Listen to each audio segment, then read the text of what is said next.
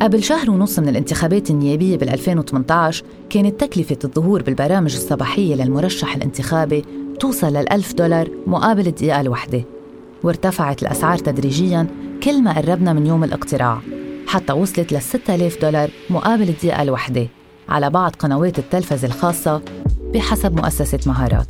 بداية الموسم الانتخابي هو بداية موسم الانتعاش المالي لوسائل الإعلام اللي بتتحول برامجها لمحطات انتخابية بتروج للمرشحين المقتدرين مادياً وبيصير الهوى الإعلامي حكر ليلي بيدفع أكتر.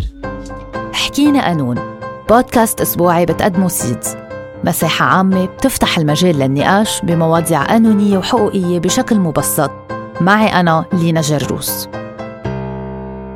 بالحلقة 12 موضوعنا هو تكلفة الظهور الإعلامي للمرشحين ودور وسائل الإعلام بتأمين ديمقراطية الانتخابات مع ضيفتنا الصحفية ديانا مقلد عضو مؤسس ورئيس التحرير موقع درج. ديانا مقلد احكينا قانون آه، القانون بينظم الظهور الإعلامي للمرشحين وبحدد سقف للإنفاق الانتخابي. لأي مدى برأيك عم تلتزم وسائل الإعلام اللبنانية بهيدي الشروط الواردة بقانون الانتخاب؟ لازم نشوف السياق السياسي اللي عم بتصير فيه الانتخابات. وآلية عمل وسائل الإعلام وملكيتها. لأنه في مشكل سابق على الانتخابات هو انقسام البلد سياسيا وسيطرة أحزاب ووجود عنصر السلاح والاستقطاب الطائفي اللي بيتحكم بكيف تم إنتاج قانون الانتخاب وبيتحكم بالخيارات السياسية بالبلد. وعندك أيضا وسائل الإعلام اللي من بعد الحرب آه، تمت محاصصتها طائفيا وحزبيا بالبلد وبالتالي بشكل أساسي وسائل الإعلام منا وسائل منفصلة عن الطبقة السياسية لتقدر تكون عم بتقدم مساحة متساوية بين آه، الأطراف وبين الجهات آه، اللي عم تنزل على الانتخابات. بظل هيك وضع مراقبة قانون الإعلام وإعطاء قانون الإعلام بفترة الانتخابات وهل عم بيتم إعطاء مساحة متساوية للمرشحين بيكون آه، آه، موضع تشكيك أصلا من قبل ما يبدأ. والتجارب السابقة فرجت قديش في إمكانية للتحايل ويعني والالتفاف حتى على المعايير البسيطة بإعطاء هوى منصف لجميع المرشحين. عم بينعطى الهوى للمحازبين للي معهم مصاري آه وبالتالي لا ما في أي ثقة للأسف. بكيف ممكن يكون أداء وسائل الإعلام بظل آه، الانتخابات. ويمكن هون يعني ممكن ان نشدد أو نلفت النظر يعني المشكلة منا بالقانون بحد ذاته لأنه القانون بيقول إنه لازم يكون الإعلام مستقل وحيادي ويعطي فرص متساوية وإنما المشكل هو مشكل سياسي. بشكل أساسي إيه للأسف يعني نحن آه، فينا ناخذ قانون حلو بس ما يتطبق أو إنه بدك تاخذيه بسياقه الأوسع بدك تحط الكونتكست تبعه. هيدا القانون عم بيحكي بفترة آه، البلد آه، في أحزاب مسلحة في في انقسام طائفي. آه، قانون الانتخابات نفسه انعمل مفصل على قياس قوى أساسية بالبلد. وبالتالي ما شفنا هالشيء بالانتخابات الماضية. تم إنتاج قانون ما بيفسح لمستقلين يوصلوا إلا إذا كانوا ضمن لوائح انتخابية. بالتالي القانون معضلة وسائل الإعلام نفسها معضلة ثانية من هون بنشوف لجوء مرشحين ما عندهم امكانات لا وسائل التواصل ولا الميديا الجديدة هلا بنرجع على موضوع الوسائل الإعلامية البديلة إذا فينا نسميها بس آه، برأيك شو هو تأثير هذا التوزيع على المساحة الإعلامية على تكوين رأي الناس وتصويتهم بالانتخابات؟ كثير أساسي لأنه لما بيكون ناخب وتحديدا مش بس بالمدن بالمدن بالمناطق بالأرياف بالقرى آه، ما عنده آه، قدرة إنه يسمع أو يحتك مع آه، المرشحين أو يشوفهم سواء على المستوى الشخصي إذا كان بالمنطقة أو على مستوى أخذ القرارات بالبلد والحضور بمساحات النقاش، كيف إذا هالناخب ما تعرف على المرشحين كيف بده يبني قناعته ويقرر مين بده ينتخب؟ رح ينتخب الناس اللي اوريدي بيعرفهم إن كان أحزاب عندها من النفوذ والقوة والسطوة لحتى ينتخبها أو ما رح ينتخب حدا ويقول إنه هاي الانتخابات منه معني فيها وللأسف تكرر هالشيء بأكثر من مرة. يا بصير الانتخاب لصالح القوى المسيطرة يا أما بينكفئ الناخب عن الانتخاب. هون معضلة أساسية اللي هي المعضلة الأساسية لما ما عم نعطي مساحة لمرشحين بطاقات جديدة آه، والمرشحين والمرشحات الجدد. إذا ما تعرف الناخب عليهم كيف بده ينتخبهم؟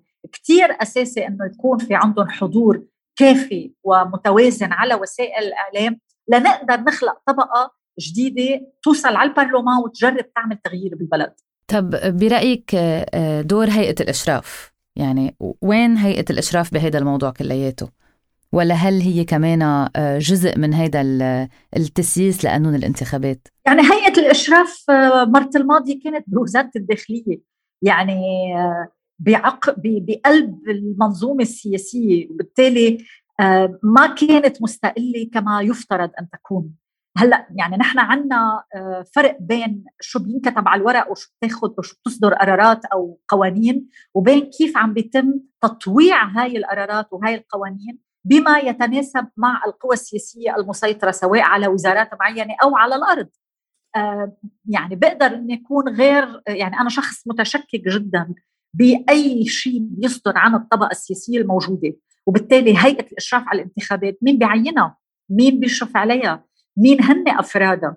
مرت الماضي التجربة لم تكن ناجحة آه، لحد كبير آه، وبالتالي هالمرة يعني كان معلن ومعروف إنه صار في إنجاح لأسماء آه، باللحظات الأخيرة. في كثير علامات استفهام على الانتخابات الماضية. وبعدنا عم نشوف نفس الوجوه.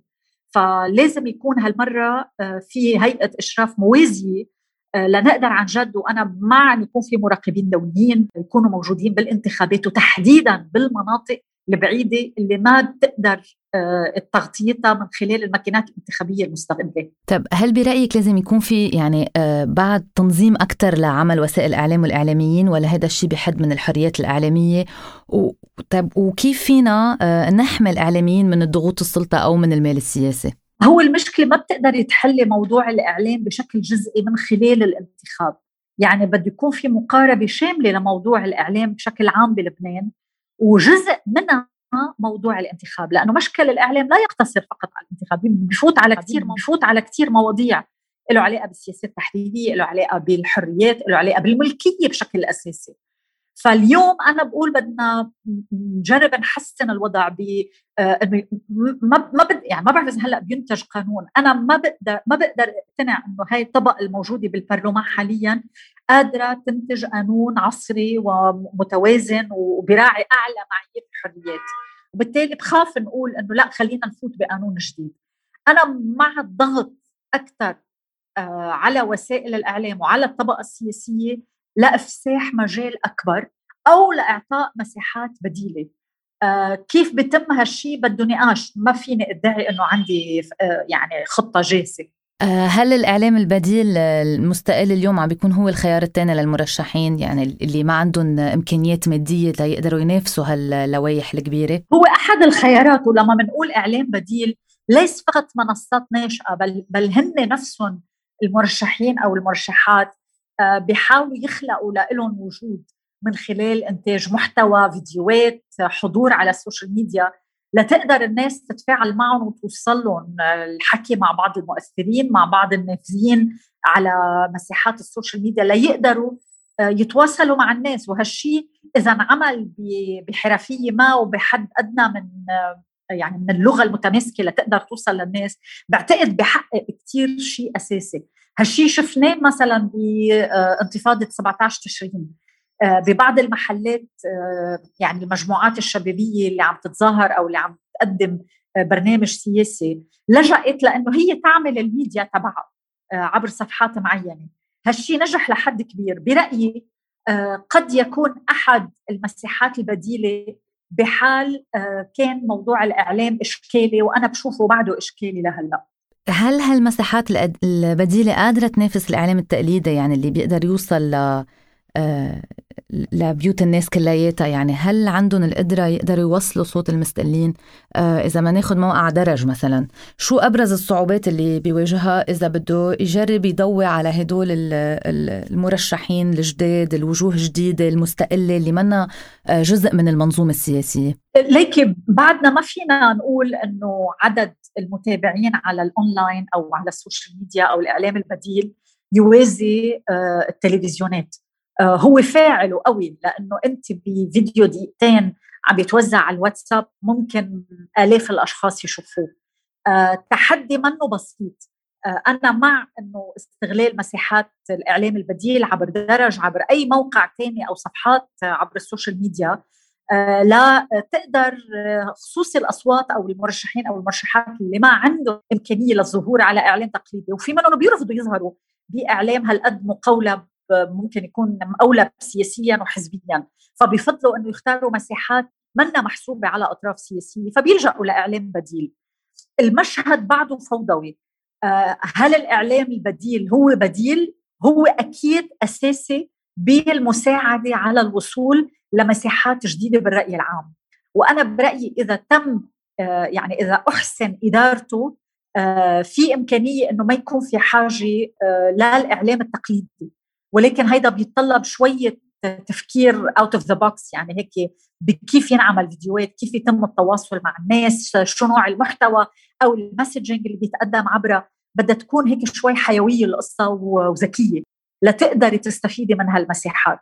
بس جوابا لسؤالك إيه أنا بعتقد بيقدروا المرشحين والمرشحات يعني يلجأوا لإعلام من خارج الإعلام التقليدي ولكن هالشيء لازم يتم آه، بحرف بحرفية وذكاء. وما عم بحكي عن امكانات مالية عم بحكي عن حسن آه، تقديم المحتوى والمساج السياسي. آه، ديانا بالسؤال الأخير بدي أسألك يعني مرق علينا بهالسنتين ثورة 17 تشرين انفجار المرفأ انهيار الليرة احتجاز أموال اللبنانيين بالمصارف.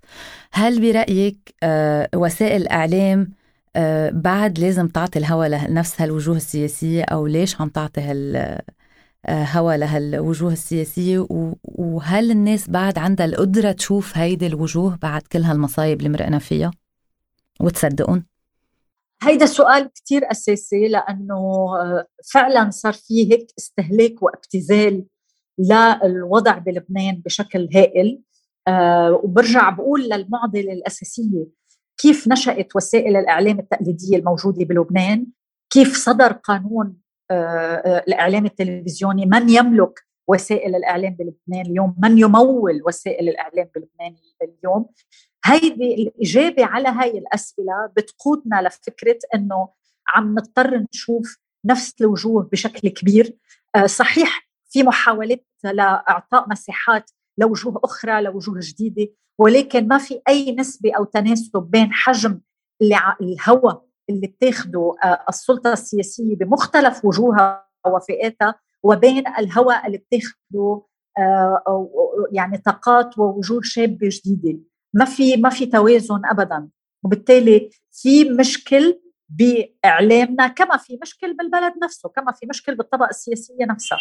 آه ما بعتقد الوقت رح يسعفنا إنه نحل هالمشكلة من هلأ للانتخابات برأيي نح أنا مع التشكيل يعني هيك عمل ضاغط على وسائل الإعلام من جهة وينتج إعلامه آه، من جهة ثانية تحضيرا لهي الانتخابات. ديانا مقلد شكرا لك على هذا الحديث. يعطيكم ألف عافية، ثانك يو. تطبيق قانون الانتخاب بما يتعلق بتنظيم الظهور الإعلامي للمرشحين بشكل متساوي خطوة مش كافية. ضروري تتحرر وسائل الإعلام من التبعية السياسية والمالية حتى تنتقل وسائل الإعلام من وسيلة لتغطية أخبار السياسيين لوسائل بتأمن مساحة إعلامية متساوية لكل مرشح انتخابي وبتساهم بتعزيز ثقافة الديمقراطية. نحن وعلى طريقتنا قررنا نحكي بحقوق الإنسان وقررنا نحكي قانون. ما تنسوا تعملوا like و share على صفحتكم وتشاركونا آرائكم وتجاربكم وتعليقاتكم على صفحات Seeds for Legal Initiatives على مواقع التواصل الاجتماعي.